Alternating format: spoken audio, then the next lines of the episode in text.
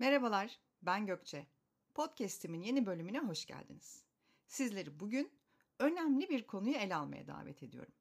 Kadınlara yönelik yaş ayrımcılığı ya da yabancı dilde çok yaygın olarak söylenişiyle ageism. Çoğu kaynakta İngilizce terim kullanıldığı için ayrıca bunu da belirtmek istedim. Kulağınıza belki de uzak gelen bir konu gibi görünebilir ama lütfen birazdan anlatacaklarımı bir dinleyin. Evden iş yerine toplumun her köşesinde kadınlar zaten hala eşitsizlikle mücadele ederken bir de yaşlarımızdan dolayı ayrımcılığa maruz kalıyoruz. Bu yaşta kadının burada ne işi var? Kadına bak, şu yaşında ne giymiş? 40 küsur yaşında kadın, işe mi alacağız gibi bir sürü ageism örneği sayabilirim. Bu podcast bölümünde kendi mikrofonum ve düşüncelerimle kadınların karşılaştığı yaş ayrımcılığının ne olduğunu, nasıl etki yarattığını ve ne tür adımlar atabileceğimizi derinlemesine keşfedeceğiz. Haydi o zaman başlayalım.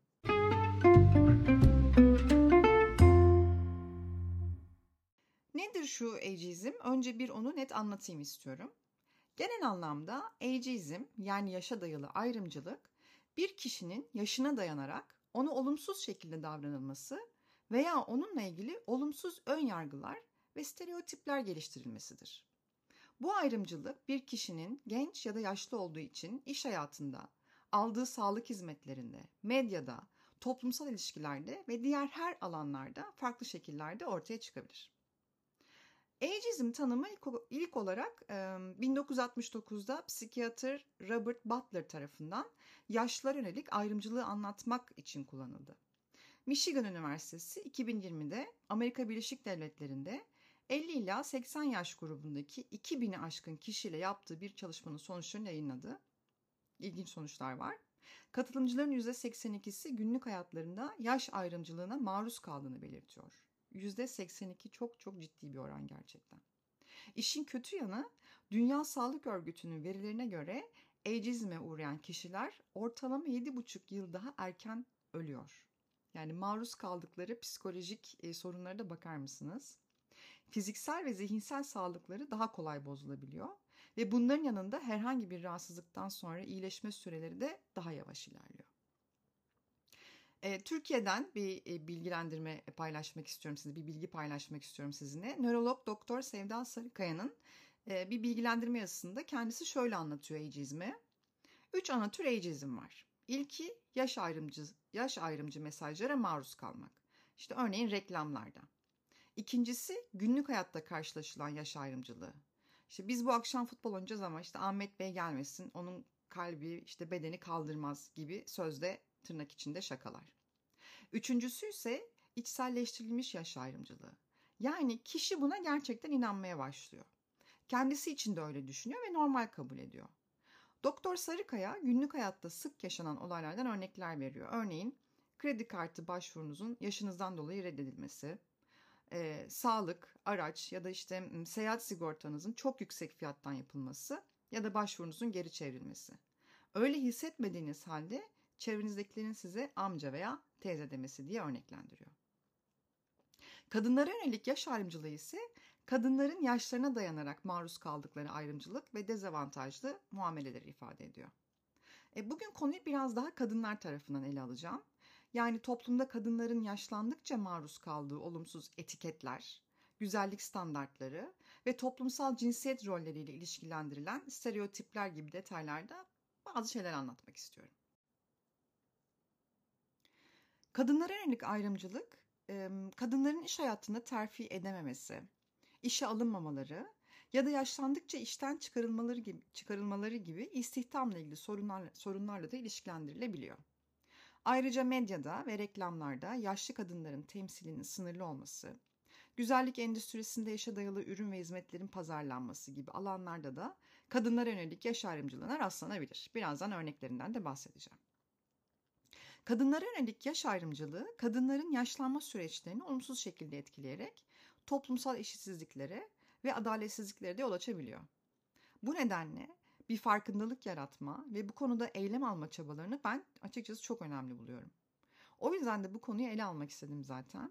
Sizler de bu bölümü dinler, başkalarına söyler ya da paylaşırsanız yaş adayıyla ayrımcılıkla mücadele etmiş ve eşitlikçi bir toplum için küçümsenmeyecek adımlar atmış oluruz. Kadınların yaşlarından dolayı ayrımcılığa uğramasının birçok nedeni var. İşte tespit ettiklerim bazı nedenler var, tespit ettiğim. Bunları şimdi sizlerle paylaşmak istiyorum. Bir defa toplumsal normlar ve stereotipler. Yaşa dayalı ayrımcılığa oldukça fazla neden oluyor. İlk önce de aklıma bu geldi açıkçası. Yani kadınların yaşandıkça değeri ve görünümü üzerinde olumsuz algılar ve bazı stereotipler bulunabiliyor. Gençlik kadınlara fiziksel güzellik ve cinsel çekicilikle ilişkilendirilirken yaşlandıkça bu özelliklerin azalacağı düşünerek ayrımcılığa neden oluyor. Hatta öyle ki erkeklerin yaşlandıkça, tırnak içinde söylüyorum bunu, daha değerlendiği, kadınların ise çöktüğü için değerinden kaybettiği gibi genel bir algı bile var. Ve yani şöyle bir düşünün, bu çok kolay dile getirilebiliyor. Hatta bazen belki de biz bile bunu dile getirebiliyoruz gerçekten. Farkında olmadan, belki bilinçaltından kaynaklı çok rahat bir şekilde ya işte erkekler yaşlandıkça zaten kıymetleri daha fazla biliniyor. İşte kadınlar çöküyor falan gibi cümleler biz de çok rahat kurabiliyoruz. Bu söylediğim erkekler için olgun erkek diye anılırken kadınlar için yaşını başını almış kadın ifadesi oluyor hatta, yani bu anlamda söylüyoruz açıkçası bunu. Bir diğer yaşa bağlı ayrımcılığa neden ise güzellik ve medya endüstrileri. Medya, reklamlar ve popüler kültür genç ve idealize edilen güzellik normlarını kadınlara dayatırken yaşlı ya da yaşı ilerlemiş kadınların temsilini genellikle sınırlar. Bu durum kadınların yaşlandıkça görünümleriyle ilgili olumsuzluklar hissetmelerine ve ayrımcılığa maruz kalmalarına da tabii ki yol açıyor. Şimdilerde çok nadir de olsa bazı markalar buna dikkat edebiliyor. İşte benim ilk aklıma gelen mesela H&M ya da Inditex markalarında her yaştan, ırktan ve fiziksel özellikte modeller kullanılıyor. Ama genele baktığımızda çok azlar. Hatta bir kozmetik firması, şimdi hatırlamıyorum hangisi olduğunu ama siz şimdi kullandıkları celebrity'nin adını söyleyince hemen hatırlarsınız belki. Parlak ve pürüzsüz bir cilt için diye oyuncu Miray Daner'i reklamlarında oynatmıştı.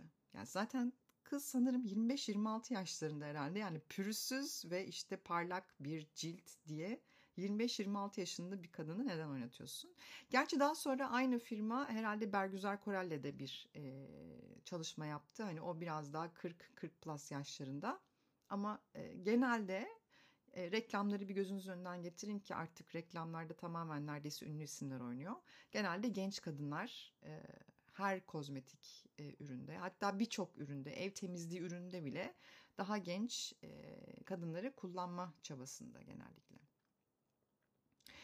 Aslında hani bazı ünlü isimler de her ne kadar bu konuya dikkat çekmek isteseler de 45 işte 50 plus bir kadın oyuncuyu mesela fırtınalı bir aşk yaşayan bir dizi veya filmde bu aşkı yaşayan kadın olarak izlemeyiz genelde. Bu kadın ne olarak izlenir? İşte aldatılan bir eş, çocuklarına adanmış zorlu hayat yaşayan bir anne olarak izleriz genelde.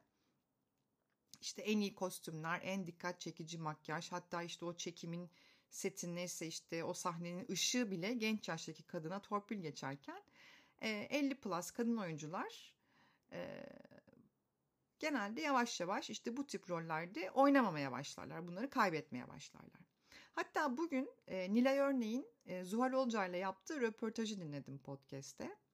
Yani bu kadar başarılı bir oyuncu sadece yaşından dolayı ve kendisinin yaşındaki kadınlara uygun bir hikaye yaratılmadığı ve bu aslında bunu da tercihen yapıldığı için sinema veya TV dizilerinde oyunculuk yapamadığını söyledi.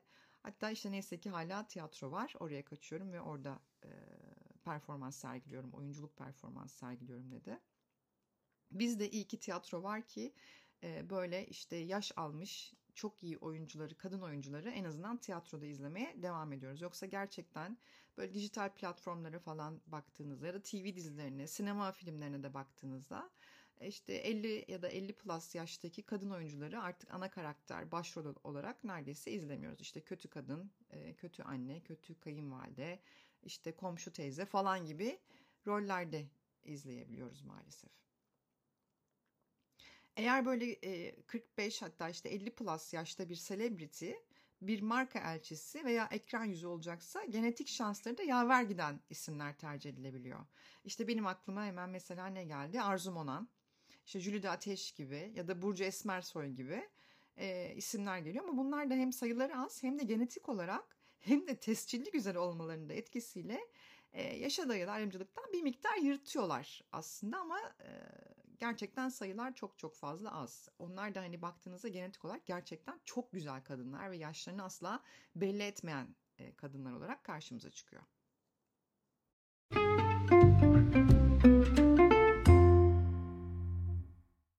Kadınların yaşlarından dolayı ayrımcılığa uğramalarının bir başka nedeni ise iş ortamındaki algılar. Bazı iş yerlerinde yaşı ilerlemiş kadınların daha az yetenekli ya da işte nasıl diyeyim enerjisi daha az ya da verimi daha düşük oldukları gibi yanlış algılar hakimdir. Bu da kadınların iş hayatında terfi edememesi, işe alınmamaları veya yaş aldıkça işten çıkarılmaları gibi ayrımcı uygulamaları yol açabiliyor. Oysa ki olaya insan olarak bakacak olursak aynı durum erkekler için de geçerli. Erkeklere gelince ilerleyen yaş genelde tecrübe olarak algılanıyor. Ama kadına gelince işte yorgun, yoruldu, yıllardır çalışıyor falan genelde böyle dilleniyor bu durum. Daha detaylı örnekler de vermek istiyorum. Çünkü bu iş hayatındaki ayrımcılığa biraz takmış durumdayım. Mesela iş alım süreçlerine bakalım. Şirketler yaş almış kadınlara karşı önyargılarla yaklaşabiliyor ve işe alım süreçlerinde yaşa dayalı ayrımcılık yapabiliyorlar. İlgili iş deneyimleri ve niteliklere sahip olan kadınlar yaşlarından dolayı daha az şanslı olabiliyor ve genç adaylar daha çok tercih ediliyor. Eskiden hatta böyle ilanlarda yaş kriteri yazılırdı hatırlayın. Şimdi yazılmıyor ama işte ikinci görüşmeye çağrılmama ihtimalinizden biri de yaşınız olabiliyordu belki de. Bunu asla bilmiyorsunuz. Bunun da kılıfı genelde şey oluyor. İşte bu rol için fazla deneyimlisiniz. O yüzden hani bu iş sizi tatmin etmez falan gibi yaklaşımlar da olabiliyor. Ya ben ilanı okudum, öğrendim, biliyorum, bilerek başvurdum. Bırak da bu işin beni tatmin edip etmeyeceğine ben karar vereyim aslında. Aslında yani genellikle bu şirketlerin işte daha genç insanları işe almasıyla ilgili oluyor. Bu kılıfında işte size uygun değil diye söyleyip işin içinden çıkıyorlar. İşte yaşın geçmiş diyemeyeceği için daha doğrusu öyle bir kılıf uyduruyorlar. Neye göre, kime göre aslında? Yani işte tecrübem var, sağlık sorunum yok, hayatın içinde ve kendimi geliştiriyorsam, böyle ağırlık da kaldırmayacaksam yaş ne alaka? Ama ne yazık ki oluyor bunlar. Gene iş ortamındaki algılardan bir tanesi de bu terfi konusu. Kadınlar zaten terfi konusunda çoğu şirkette fırsatı zor yakalarken, yaş almış kadınlarda bu durum daha da zor hale geliyor. Terfi ve ilerleme fırsatlarından daha az yararlanıyorlar. İş yerlerinde 45-50 plus yaşlardaki kadınların liderlik pozisyonlarına getirilmesi ya da sorumluluk alanlarının arttırılması konusunda olumsuz önyargılar var. Bunun da kılıfı biliyorsunuz gençlerin önünü açmak oluyor. Ben demiyorum ki her yaş almış kadına bu şans verilsin. Ama her yaşta insan gibi yetkinlik ve deneyime uygun olan kişiler terfi alsın, ilerlesin. Ama böyle sırf 50 yaşında bir kadın değil de bu fırsatı kaçırmak zorunda kalmasın. Bir de böyle ücret ve iş koşulları var. Yaşa dayalı ayrımcılık kadınların ücret ve iş kolları konusunda da etkili oluyor. Ayrımcılık yapılabiliyor daha doğrusu. Yaş almış kadınlar daha düşük ücretlerle çalıştırılabiliyor. Ya da böyle esnek çalışma gibi avantajlardan yeterince faydalanamayabiliyorlar. Hele işten çıkarmalar. Yaş almış kadınları işten çıkarmak veya emekliliklerini öne çekmek gibi ayrımcı uygulamalara da yöneliyorlar şirketler. Aynı durumda yaşlı bir kadın ve erkek varsa daha önce de bahsettiğim kadının yorgun, erkeğin ise deneyimli olması algısından ötürü işten çıkarma kararı maalesef kadınları yakalıyor. İş hayatındaki ayrımcılık algılarından bir tanesi de iş yerindeki atmosfer. Yani ne demek istiyorum burada? İş yerlerinde yaşa dayalı ayrımcılık nedeniyle kadınlar iş yerinde oluşan genel atmosfer nedeniyle aidiyetsizlik hissetmeye başlayabiliyorlar. Kaç yaşında kadına ne konuşacağım ya algısından ötürü belki de dünyanın en keyifli sohbeti yapılabilecekken o kadın iş yerinde yalnızlaştırılmaya başlanıyor. Ve bu durum iş performansını da olumsuz yönde etkileyebiliyor. Bir de bu şirketlerdeki gelişim fırsatları ve özellikle dijital becerilerle ilgili ön yargılar konusu var. Bir eğitim veya gelişimi destekleyecek proje varsa Rising Stars diye hop gençlere öncelik verilir. Ya da dijital dönüşüm veya beceri gerektiren bir durum varsa, yani dijital beceri gerektiren bir durum varsa 45-50 plus yaşta bir kadın için beceremez algısından dolayı dijital becerileri yetersiz görülerek onları dezavantajlı hale getirirler. Yahu öldük mü? Bittik mi? Öğrenir yaparız değil mi yani? Bu tür ayrımcılıkların varlığı kadınların potansiyellerini tam olarak kullanamamalarına neden oluyor ve eşitlikçi bir iş hayatının oluşmasının önüne geçebiliyor. İş dünyasında yaşa dayalı ayrımcılığın azaltılması için farkındalık yaratmak ve toplumsal değişimi teşvik etmek de önemli. Bu iş yerindeki ayrımcılık algılarını bir kenara bırakıyorum şimdi ve genel algılardan yine devam ediyorum. Ve tabii ki toplumsal cinsiyet rollerine dayalı beklentilerde yaşa dayalı ayrımcılığa neden olabiliyor. Toplumsal cinsiyet rolleri kadınların yaş aldıkça bazı rolleri ve davranışları sürdürmeleri gerektiği yönünde beklentileri yol açabiliyor. Bu kadınların aktif olmaktan, güzellik standartlarına uymaktan veya anne, eş gibi rolleri oynamaktan uzaklaşmaları ayrımcılıkla karşı karşıya kalmalarına sebep olabiliyor. Yani yaşını başına almış kadın, neredeyse torunu olacak yaşta, ondan geçmiş gibi tabirler kullanılır. Hatta dahası bu yaştan sonra mesela hayatında bir değişiklik olacaksa bu yaştan sonra ne boşanması ya da ne ikinci evliliği ya ne sevgilisi ya bu yaştan sonra. Ay sen kaç yaşına geldin ya botoks motoks geç bunları Allah sen falan gibi kalıplaşmış cümleleri çok sıkça duyarız açıkçası. Çünkü kadınlar toplumda genellikle genç ve güzel olmaları gerektiği düşüncesiyle karşı karşıya kalır. Yaş almış kadınlar bu güzellik standartlarına uymadıkları düşünülerek ayrımcılığa uğrar ve toplumda değersiz hissetmelerine yol açılır. Bu kadınlar sosyal çevrelerinden ve toplumdan da yavaş izole edilirler. Sosyal olarak aktif olma, toplumda yer alma ve değerli hissetme konusunda yaşa dayalı ayrımcılık, yaş almış kadınların sosyal hayatlarını olumsuz yönde etkileyebilir. İşte saydığım bu nedenlerden dolayı kadınlar yaşlarından dolayı cinsiyet ve yaş temelli ayrımcılığa maruz kalıyorlar. Bu durumu anlamak, farkındalık yaratmak ve eşitlikçi bir toplum için mücadele etmek çok önemli. Toplumda yaşa dayalı ayrımcılığın azaltılması, yaşa ve cinsiyete dayalı adaletli ve eşit koşullarda yaşam için çaba gösterilmesi çok kıymetlidir. Peki, kadınların yaşlarından dolayı ayrımcılığa uğramaması neden önemli? Bu ne kazandırır? Hem kadının kendisine hem de yaşadığı topluma kazandıracağı aslında çok fazla şey var.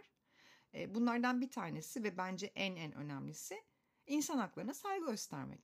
Ben bir kadın olarak kaç yaşında olursam olayım, yaşım, tecrübem, deneyimlerim, hayat tarzım, giydiğim, kuşandığım, aile yapım her şeyle o yaşımda ne yaşamak istiyorsam buna saygı gösterilmesi gerekiyor. Bu benim temel hakkım ve karşı tarafın da buna saygı duyması gerekiyor. Ve tabii ki eşitlik ilkesini vurgulamak açısından da çok önemli. Yani genç bir kız için okeyse benim yaşımda yaptığım, seçtiğim her şey için de okey olmalı. Herkes buna saygı duymalı. Nasıl ki yaşını almış bir erkek için o olgunlaşıyorsa kadın da olgunlaşıyor, çökmüyor. Yok olmuyor toplumdan. Bir diğeri ise kadınlar yaşlarına göre ayrımcılığa uğramazsa toplumda daha adil ve eşitlikçi bir ortam oluşur.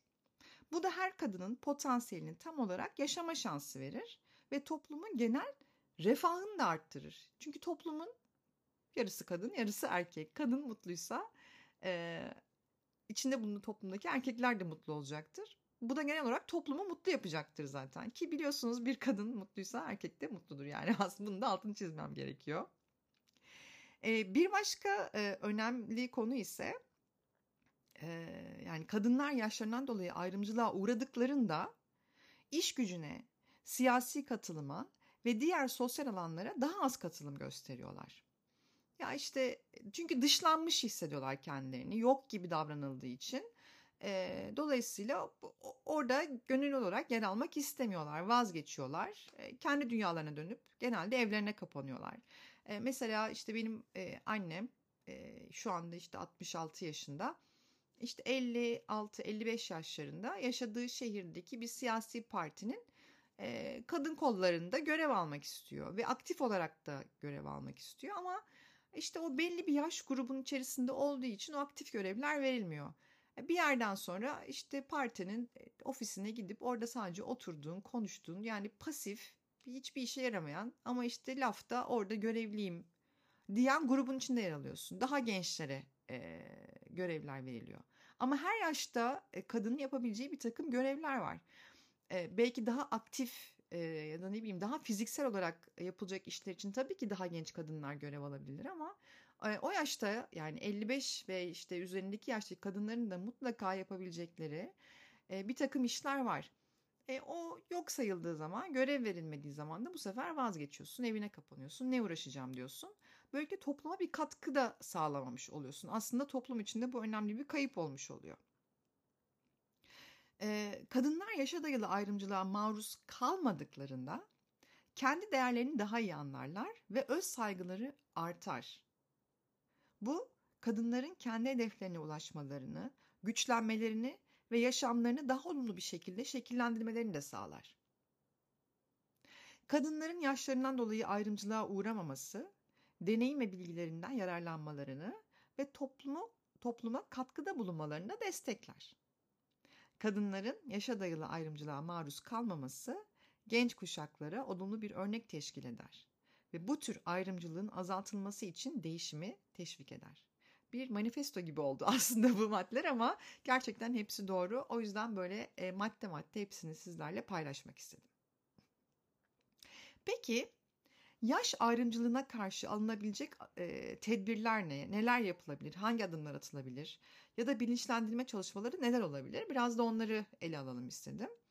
Tabii ki yasal düzenlemeler. Burada birey olarak yapabileceğimiz bir şey yok belki ama bizi yönetenlerin ya da bizi temsil eden siyasilerin bu tip yasal düzenlemeleri yapmaları gerekiyor.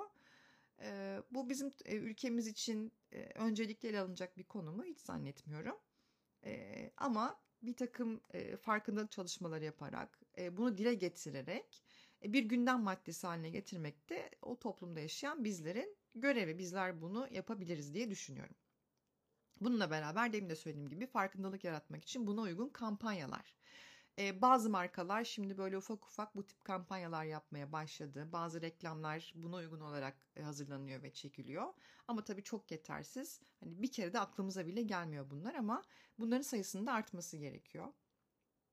Bir takım eğitim programları düzenlenebilir. Hatta özellikle belki üniversitelerde bununla ilgili bilgilendirme seansları, sempozyumlar yapılabilir. Daha fazla bilgilendirme çalışmaları yapılabilir. Ve tabii ki iş hayatında eşitlik. Bence en önemlisi bu. Ben bunu biraz daha derinlemesine ele almak istiyorum. İş hayatında yaşa dayalı ayrımcılığı azaltmak için cinsiyet eşitliği politikalarını güçlendirmeli ve kadınların kariyer olanakları artırılmalıdır. Bunu ben başka bölümlerde de oldukça fazla anlattım. İşte cam tavan sendromunda çok bahsettim. Kadınların toplumdaki yeriyle ilgili ve iş yerlerinin buna bakışıyla ilgili çok fazla bilgilendirme yaptım. Tabii burada şirket kültürüne bunun yerleşmesi gerekiyor. Özellikle insan kaynakları departmanlarının sadece işe alım, iş gücüyle ilgili değil de şirkette çalışanlar üzerinde yapacakları bazı çalışmaların da etkili olacağını düşünüyorum. Bu eşitliğin sağlanması için. Çünkü bazı konular dile getiriliyor ama havada kalıyor. Sonunda bir çözüm bulmayınca çalışan kişi de ne yapayım, ben daha ne yapabilirim noktasına geliyor. Dolayısıyla şirketlerde bu tip çalışmaların yapılması gerekliliği çok önemli bence. Şirketler yaş almış kadınları iş alım süreçlerinde değerlendirmeli ve terfi olanaklarını eşit şekilde sunmalıdır. Bu kesinlikle aslında düz bir insan hakkı aslında bu ama nedense şirketlerde bu çok fazla yapılmıyor. Tabii illaki belirli bir pozisyon içinde olmak zorunda değil bu. Yani illa işte yani atıyorum 60 yaşında bir kadını işe almak istemiyor da tabii ki olabilirsiniz. Ama bu durumda da aklıma ne geliyor biliyor musunuz? Robert De Niro'nun başrolünde oynadığı Stajyer diye bir film var. Ya izlemediyseniz mutlaka izleyin bu arada. Çok çok keyifli ve çok güzel bir film. Filmde şöyle bir şey var. Orada bir e-ticaret şirketi sosyal sorumluluk ve bir farkındalık yaratmak açısından emekli olmuş insanların toplumdan dışlanmaması, işte hayata karışması için stajyer pozisyonuna başvurmalarına olanak sağlıyor. Böyle bir ilan açıyor. Robert De Niro da emekli olmuş biri tabii ki ve bu ilana başvuruyor. Çok büyük keyifle de başvuruyor. Ve stajyer olarak da kendisini işe alıyorlar. Deneyim ve olgunluğu ile işte böyle nasıl diyeyim X, Y jenerasyonuna katkıları, farklı bakış açısı kazandırması etrafında da bir sürü olay gelişiyor film içinde. Benim çok hoşuma gitmişti bu film. İşte bu tür yaklaşımlar da şirketlerde yapılabilir, gerçekleştirilebilir diye düşünüyorum. Tabii ki emekli olmuş birini stajyer. Yani bu gerçekten çok ciddi bir adım. Ama de onu bir kenara bırakalım. 47-48 yaşında bir kadın da bir pozisyona başvurduğunda değerlendirilebilmeli bence kesinlikle. Yani illa işte 30 yaşını aşmamış falan gibi. Şimdi ilanlara yazılmıyor diyorum ama kafadaki ilanı da, o yazıyı da silmek gerekiyor. Dolayısıyla her yaştan kadına işe alım süreçlerinde şans verilmeli ve yetkinliği ve becerileri uygunsa da değerlendirilmeli diye düşünüyorum. Tabii ki medya ve güzellik endüstrisindeki temsil durumu. Yani işte medya ve güzellik endüstrisinde yaşlı kadınların daha fazla temsil edildiği, hatta yaş almış kadınların da söyleyeyim. Hani yaşlı kadınlar da olabilir, yaş almış kadınlar da olabilir. Farklı yaş gruplarının güzellik algılarının desteklendiği ve çeşitliliğin özendirildiği kampanyalar yürütülmelidir. Dediğim gibi az da olsa var ama bunun sayısının arttırılması gerektiğini özellikle düşünüyorum.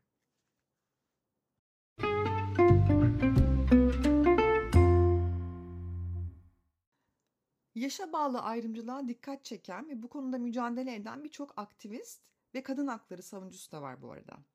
Bu aktivistler yaş almış kadınların haklarını savunmak, yaşa bağlı ayrımcılıkla mücadele etmek ve toplumu bu konuda bilinçlendirmek için çeşitli çalışmalar yürütüyorlar. Şimdi bazılarından bahsedeceğim size. Hem yabancı hem de yerli isimler var. Bu kişilerin yazılarını okuyabilir, sosyal medyadan takip edebilirsiniz. Bazıları yaşıyor, bazıları yaşamıyor tabii ki ama mesela Türklerden bir tanesi sevgili Türkan Saylan, nurlar içinde yatsın. Kadın hakları ve eğitim konusunda çok önemli bir aktivisti biliyorsunuz. Kız çocuklarının zaten okuması, eğitim içerisinde olması ve dolayısıyla neden yapıyor bunu? Topluma katılmaları ve kazanmaları, toplumda kazanmaları için yapıyor. Söyleyemedim.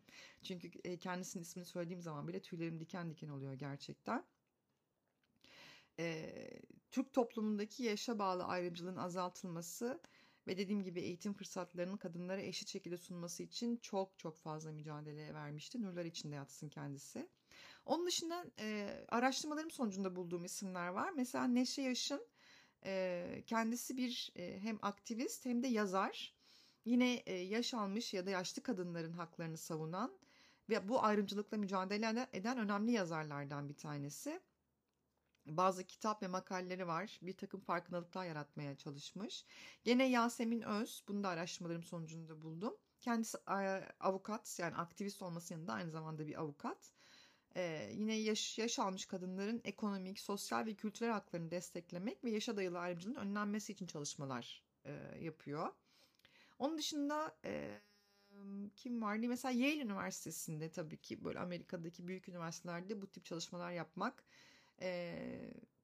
çok normal ve çok kolay oluyor. Yani onlardan zaten bekliyorsunuz, işte Yale Üniversitesi gibi, Harvard Üniversitesi gibi üniversitelerden bekliyorsunuz açıkçası.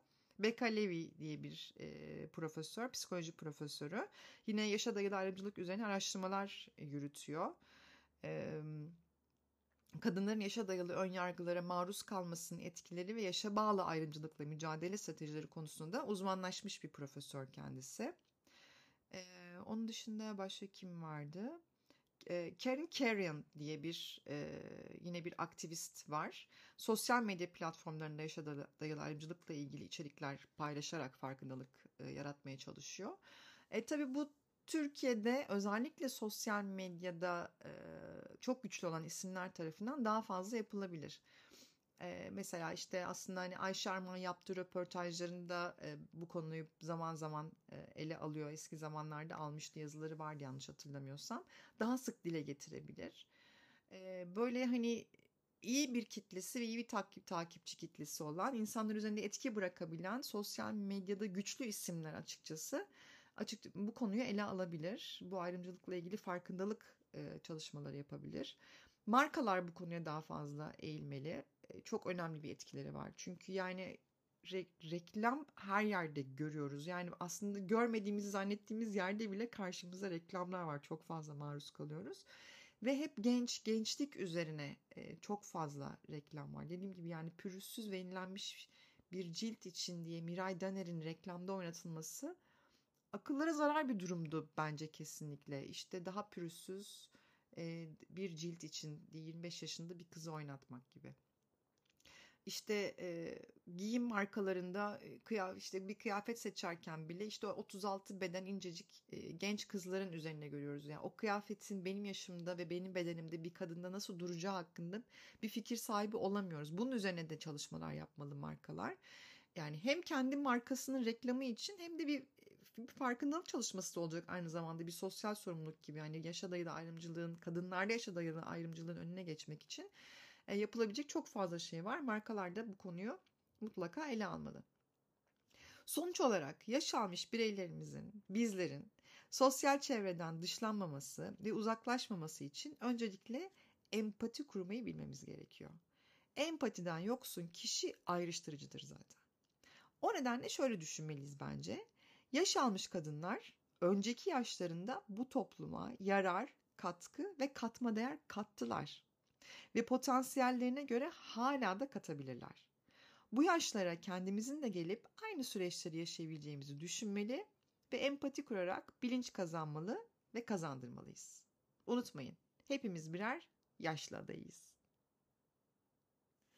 Beni dinlediğiniz için çok teşekkür ediyorum. Yeni bir bölümde görüşmek üzere. Hoşça kalın.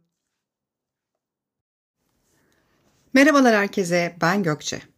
Yepyeni bir bölümle karşınızdayız. Bu sefer kadınlar ve seçtikleri veya seçmek zorunda hissettikleri meslekleri konuşmak istedim biraz. Kadınların meslek seçiminde karşılaştığı zorluklar konuşacağımız konulardan bir tanesi olacak. Şimdi söyleyeceğimi tırnak içinde söylüyorum. Erkek meslekleri olarak algılanan alanlar ve işler var. Bunları konuşacağız. Hatta bu alan ve işlerde kadınlar nasıl yer edinmeye başlamışlar, biraz onlardan bahsedeceğiz. Kadınların meslek seçiminde nasıl bir toplumsal algı var ve karşılaşılan tüm bu sorunların karşısında nasıl çözümler olabilir, hepsini ele alacağız. Hazırsanız başlayalım.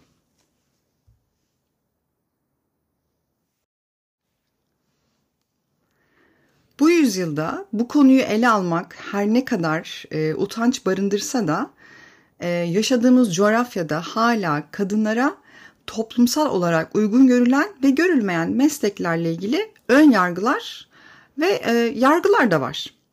Kimi meslek kadına yakıştırılmaz. İşte o mesleği icra etmek erkekler ve hatta bazı kadınlar nezdinde güven vermez. Ve mesleğin yıllarca gelen algısı nedeniyle kadınlar yaftalanabilir bile. Yani kadın pilotsa inşallah sağ salim ineriz diye düşünülür de erkekse hiç böyle bir şey aklımızdan, akıllardan geçmez. Veya kadın servis hizmetlerinde falan çalışıyorsa bazı kişilerce hafif kadın, kolay elde edilebilen kadın olarak da algılanabiliyor. Ya kalmadı artık böyle şeyler Gökçeciğim falan da demeyin. Çünkü yaşadığımız hayat, bulunduğumuz çevre sadece o bizim mini fanus dünyamızdan ibaret değil. Ve bazen hatta böyle entelektüel seviyesine göre hiç beklemeyeceğimiz insanlardan da bu ön yargıları duyabiliyoruz. Kadınların meslek seçiminde karşılaştığı bir takım zorluklar var, hala var. Toplumsal normlar ve böyle cinsiyet beklentileri gibi faktörlerden kaynaklanabiliyor. Bunu uzmanlar ve bazı yayınlar da böyle açıklıyor zaten. Bu zorluklar biz kadınların bazen farklı meslekleri tercih etmelerini de engelleyebiliyor veya bizi daha az tercih edilen alanlarda kalmaya da yönlendirebiliyor. Ne yazık ki. Yaşadığımız toplumda kadınların belirli meslekleri daha iyi başarabileceği veya daha uygun olabileceğine dair yaygın inançlar var. İşte örneğin eğitim veya sağlık gibi alanlar, hemen aklınıza da onlar gelmiştir. İşte bir öğretmen ya da hemşire olmak kadınların daha çok tercih edildiği meslekler olarak görülüyor. Bu durum kadınları mühendislik gibi böyle teknik alanlardan uzak tutabiliyor. Tutmuş, uzun sürede, uzun yıllarca da tutmuş. Üniversite tercihi yaparkenki günlerimizi hatırlayalım. İşte yetenekleriniz, ilgi alanlarınız veya okul yaşamı sonrası yapabileceğiniz kariyer fırsatları falan hiç konuşulmaz. Ve aman ne yapacaksın kadın halinle o meslekte, işte atıyorum mühendissen arazi mi gezeceksin, bir sürü erkeğin olduğu ortamda nasıl rahat çalışacaksın falan gibi yönlendirmelere çok maruz kalmışızdır. Mühendislik fakültelerinde okuyan kızların sınıfın papatyası gibi olarak görülmesi de biraz bundandır. Bir veya iki tanedirler çünkü. Hep öyle duyduk işte. Hele makine mühendisliği falansa neredeyse kadın yoktur o sınıflarda. O yüzden bu bölümlerde okuyan kızlara çok kıyak geçilmiştir okul hayatları. Yani çok kıyak geçmiştir daha doğrusu okul hayatları diye tahmin ediyorum. İşte kendisine öncelik verilen, işte en azından çayı vesaire ısmarlanan prenses günleri olmuştur. Böyle çok tercih edilmeyen fakültelerde okuyan kızlar olarak. Burada yani meslek seçiminde ailelerin ve çevrenin de etkisi çok büyük gerçekten. Aileler genellikle güvende ve rahat hissetmeleri için kızlarını böyle daha geleneksel olarak kabul edilen mesleklerde çalışmaya yönlendirebiliyorlar. Kimisi başarılı oluyor, kimisi olamıyor ama çoğunlukla başarılı olmuşlar günümüze kadar aslında. Bu durumda kadınların kendi ilgi ve yeteneklerine uygun meslekleri seçmelerini engellemişti. Zaten meslek seçimine gelene kadar daha okul hayatında ilgi ve yeteneklerimize göre de ilerlemiyoruz ki. Yani tek hedef bir okula kapağı atmak, sonrasına bakılır diye öyle sırayla tercihler yazıp üniversitelere girdik. Yani bilmiyorum, böyle özellikle benim gibi böyle 80-82 doğumlu jenerasyonda daha farklı bir şey var mıydı bilmiyorum. Çok parlak, farklı bir zekaya sahip biriyseniz, hani zaten her yazdığım okula girerim gibi değilseniz, benim gibi daha ortalama olan insanlar zaten bir yere kapağı atayım da sonra mesleğine bilmem nesine falan bakarız diye girdik okullara. Yani şimdiki bazı şanslı gençlerde durum daha farklı tabii. Şimdiler nasıl, işte ne yapmak istediğini net bilen, gideceği okulun ders dışındaki gelişimine katkı sağlayacak özelliklerine falan bakmalar. Şimdiki gençler böyle. Hatta aileleri de tam destek oluyor. Çok şanslılar gerçekten ama bu da azınlık bir grup aslında. Çoğunluk hala böyle değil.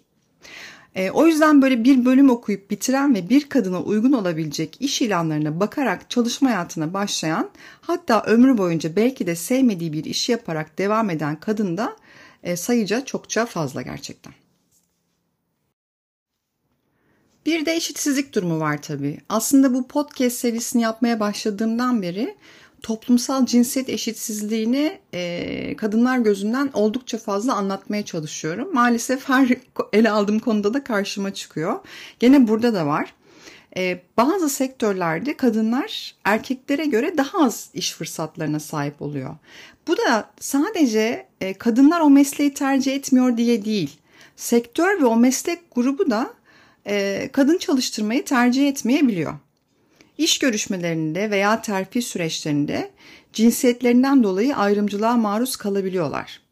Bu da kadınların mesleklerini seçerken karşılaştığı bir diğer zorluk olarak karşımıza çıkıyor.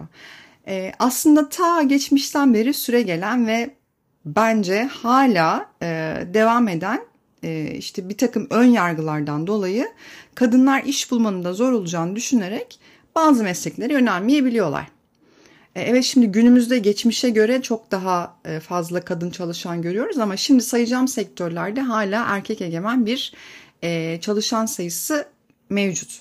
İşte bilim, teknoloji, mühendislik, işte matematik gibi alanlarda kadınların erkeklerle kıyaslandığında daha az temsil edildiği alanlar olarak karşımıza çıkıyor. Şimdi işte gurur kaynağı kadınlar çıkıyor karşımıza ama sayıca erkeklerle kıyaslandığında çok daha az kalıyor. Bu geçmişte çok daha da fazlaydı. İşte bu saydığım alanlarda kadınlar bu alanlarda yer alsa bile sık sık işte ayrımcılık ve cinsiyetçilikle karşılaşabiliyorlardı. Geçmişte çok daha fazla. Hatta bunu çok iyi anlatan bir film var. Hidden Figures diye. 2016 yapımı bir film bu. İzlemediyseniz izlemenizi tavsiye ederim. İzleyenler varsa da çok net hatırlayacaklardır. NASA'da çalışan 3 kadının gerçek hayat hikayesini anlatıyor. Şöyle azıcık bahsedeyim. Amerika'nın uzaya insan gönderme araştırmalarında NASA'da çalışan biri mühendis, ikisi matematikçiydi galiba. 3 kadın, üstelik 3 siyahi kadının karşılaştıkları cinsiyetçi zorlukları anlatan harika bir film. Bu deha kadınlarımıza temizlik işleri layık görülüyor ama kahramanlarımıza asla yetmiyor. Ve kendilerini kanıtlayacak bir sürü zorlu süreçten geçerek tarihe isimlerini yazdırıyorlar. Kesinlikle izlemenizi tavsiye ederim. Bu çok işte kaç yıllarında o geçtiğini hatırlamıyorum şu anda ama işte Amerika'da uzaya ilk insan gönderme araştırmaları ne zaman başlamıştı onu düşünün. Çok eski zamanlarda geçen bir film. Oldukça güzel. Hala bile aslında bu durum eskisi kadar olmasa da devam ediyor.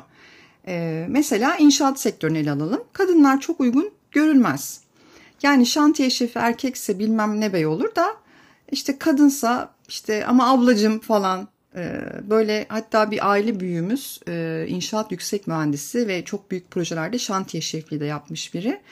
Çok uzun zamanımı aldı dedi. Tabii bir tecrübe kazandıktan sonra sözünü geçiriyor ama ilk başlarda sözümü geçirmek çok zordu. Güven vermek çok zordu diye hep anlatır. Dediğini kabul ettirmek bazen zor olabiliyor. Hala bile olabiliyor. Kadın mühendisler genelde işte sahada değil de ofise çekiliyorlar falan. Yani şimdi aranızda beni dinleyenler arasında mühendislik bitirip şu anda satın alma yapan, yani örnek vermek için söylüyorum, kişiler vardır. Ya ben mühendislik okudum, ben mühendislik yapacağım deyip her şeyi bırakıp işte atıyorum inşaat sektörüne geri dönmek isteseniz hem yaşınızdan dolayı ki bu yaş ayrımcılığını da bir önceki bölümde anlatmıştım. Hem de böyle işte ya şimdi şantiyeye, sahaya çıkacak nasıl falan diye düşünürler ve çok çok kolay olmaz mesleğinize geri dönmeniz. Yani fen matematikçi bir kadınsanız ne yapacaksınız öyle değil mi? İşte o işte mühendislik okusanız bile belki de mühendislik yapmayacaksınız bu önyargılardan dolayı. Başka bir zorluk olarak da bazı kadınların erkek egemenliğindeki çalışma ortamlarına uyum sağlamakta zorluk çekmesi. Bu bazen kendilerinden de kaynaklı olabiliyor tabii ki ama çoğunlukla cinsiyetçi yaklaşımlardan da kaynaklanabiliyor. İletişim tarzları, liderlik anlayışı ve çalışma düzeni gibi faktörler kadınların bu tür ortamlarda ayrımcılık veya dışlanma yaşamalarına neden olabiliyor. Mesela aklıma ilk benzin istasyonları geldi bu bölümü hazırlarken ve tabii ki koşarak kendimi fark etmezse fark eder diyen bir benzin istasyonu markasına atıverdim. Ve çünkü bir de şöyle bir şey de var, kadın istihdamıyla oldukça fazla övünüyorlar. Ve orada çalışan kadınlara hemen sordum. Bayağı böyle alışveriş yaparken doğal bir sohbet ortamında sordum bu soruyu. Bu zorluğu çok fazla yaşamadıklarını, kurumun buna çok önem verdiğini ve huzurlu çalıştıklarını söylediler. Darısı başka erkek egemen sektörlerin başına diyeceğim. Çünkü her markada, her kurumsal markada böyle değil. Hatta çok kurumsal olmayan şirketlerde bu daha da çok hissedilebiliyor.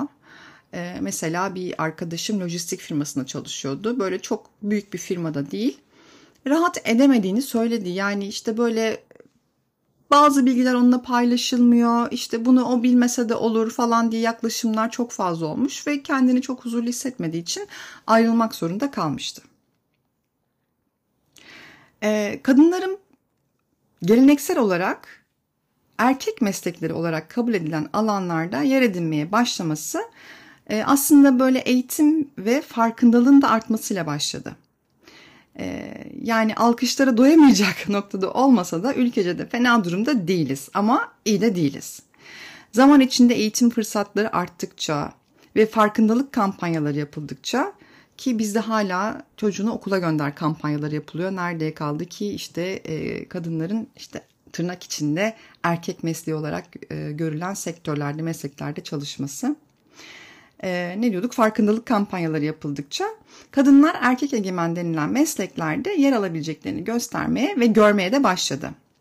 Tabii mentorluk ve destek ağlarının yardımıyla kendi alanında başarılı kadınlar genç kadınlara rehberlik ederek Zorluklarla nasıl başa çıkabileceklerini de öğrettiler. Şimdi artık başarı hikayeleri dinliyoruz biliyorsunuz. Orada daha çok kadın girişimcilere ya da işte kadın çalışanlara başarı hikayelerini anlattırmaya önem veriyor.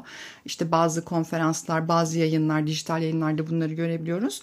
Dolayısıyla bir mentorluk kavramıyla da aslında kadınlar ya ben de yapabilirim, başarılı olabilirim deyip belki de kendi önyargılarından da kurtulmaya çaba gösteriyorlar bunlar arttıkça. Örneğin Sally Ride ve Valentina Tereshkova gibi kadın astronotlar uzaya giden ilk kadınlar olarak tarihe geçtiler. Bu başarılar genç kızları uzay ve bilim alanında ilham kaynağı olmaya teşvik etti. Günümüzde Marissa Mayer eski Yahoo CEO'suymuş ve Sheryl Sandberg Facebook COO. Bunlar da teknoloji sektörünün önde gelen kadın liderleri.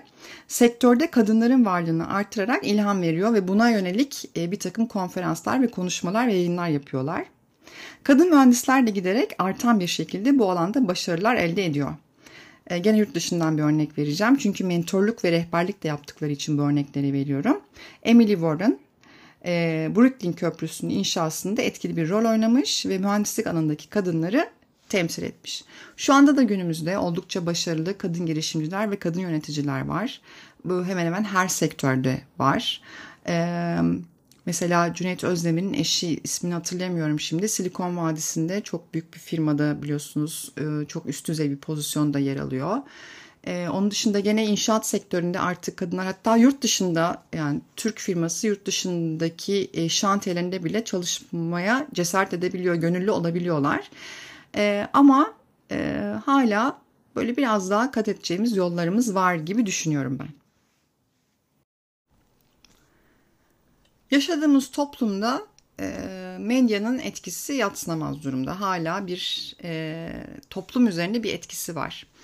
Belki eğitim düzeyi, sosyo-kültürel ve ekonomik düzeyi yüksek ailelerde bu artık geçerliliğini yitirmiş olabilir ama genel toplumu düşündüğümüz zaman medyanın da hala etkisi var.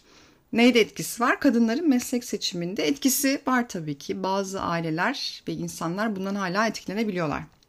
Örneğin medya ne yapıyor? Kadınları böyle oldukça sıkça işte anne, ev hanımı veya böyle destekleyici karakterler olarak resmediyor. Bu tür temsillerde kadınların daha özgür ve çeşitli mesleklerde yer almasını zorlaştırabiliyor toplumun bazı kesimlerinde. Ama geneli düşündüğümüz zaman etkisi oldukça yüksek. Bu konuda oldukça yüksek. Çünkü işte kadın annedir, ev kadınıdır, eviyle ilgilenir, çocuğuyla ilgilenir.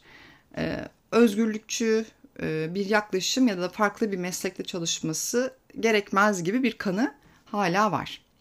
Başka ne yapıyor? Kadınları belirli mesleklerde sınırlıyor.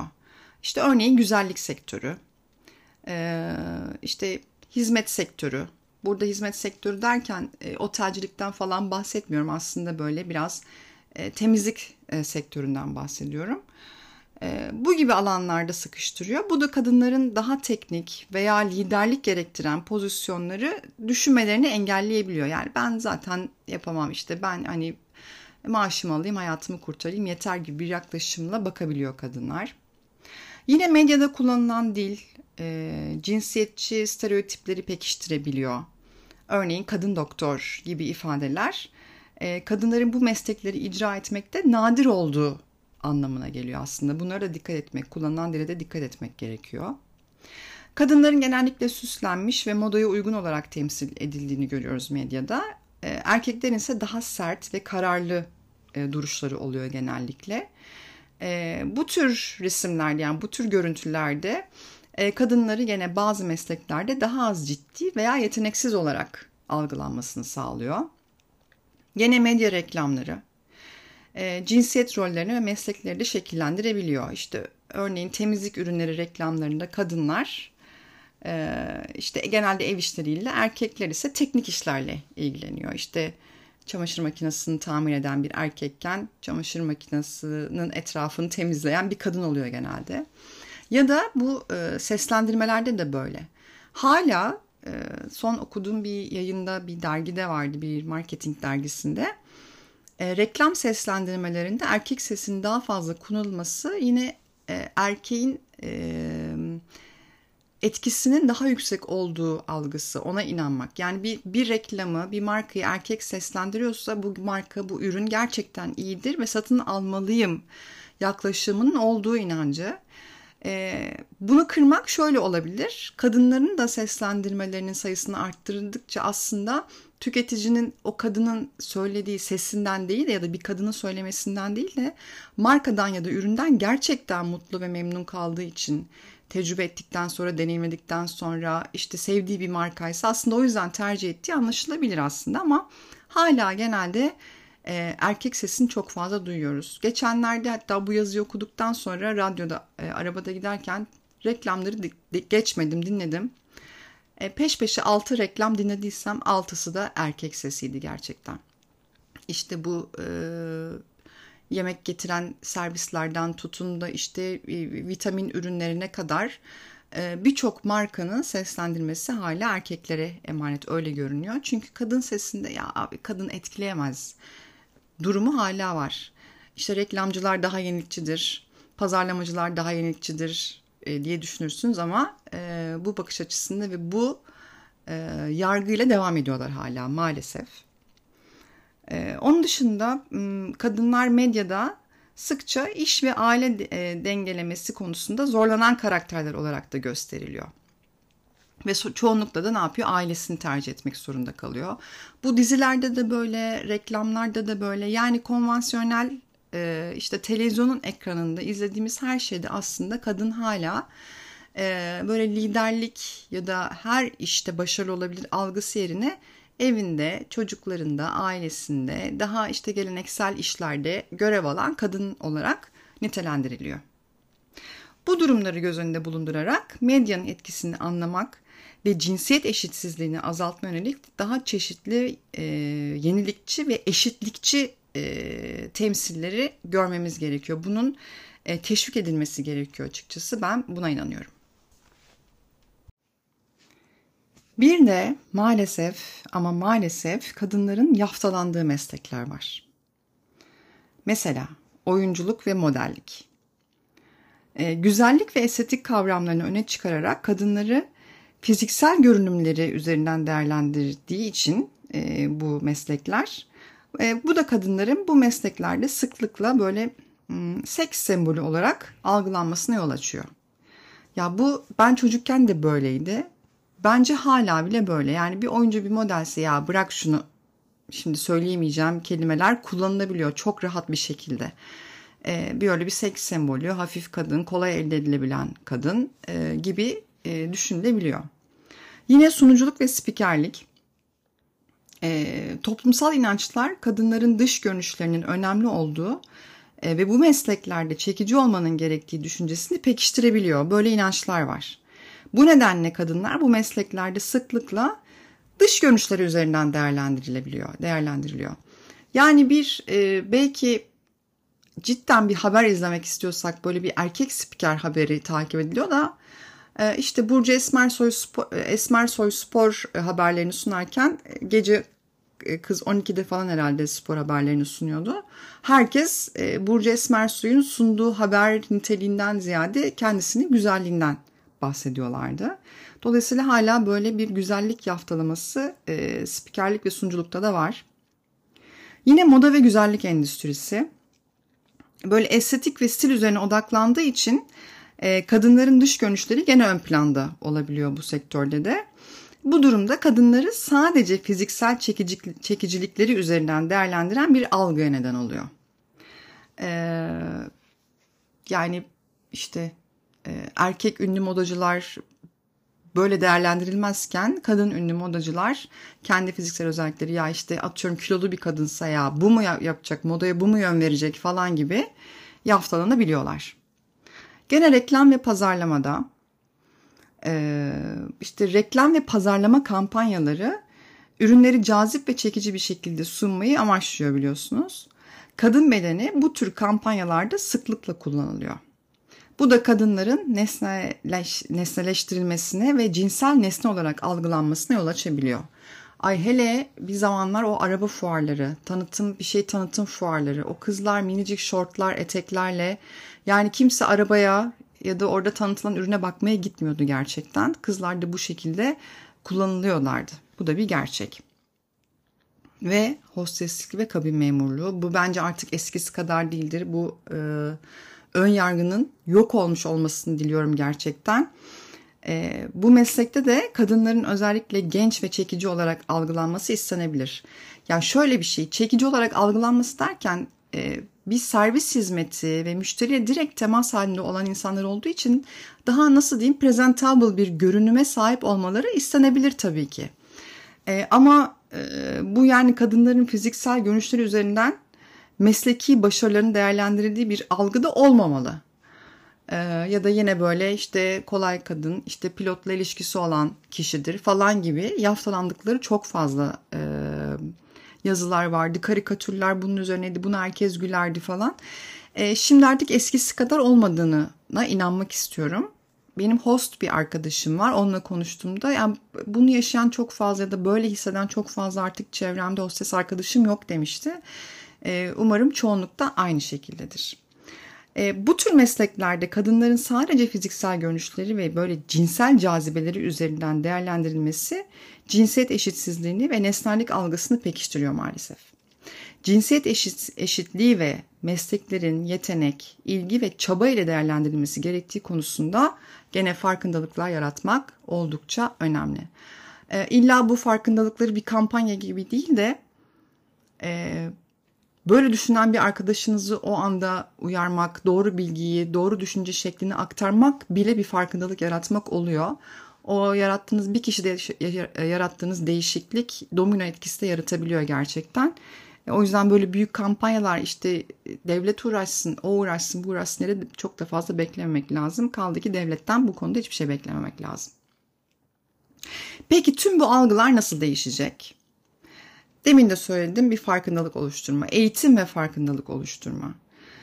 İşte ne bileyim belki okullarda düzenlenen seminerlerde çocuklar daha küçükken bile işte kız çocuklarının da her mesleği seçebileceği, işte öğretmen hani ne olmak istiyorsun diye sorduğunda işte kız çocuğu hiç böyle şu anda bile erkek egemen olan sektör ya da bir meslek söylemiyorsa belki çocukları o yönde bilgilendirmek çok önemli olabilir. Yani her işi herkesin yapabileceğini anlatmak gerekebilir.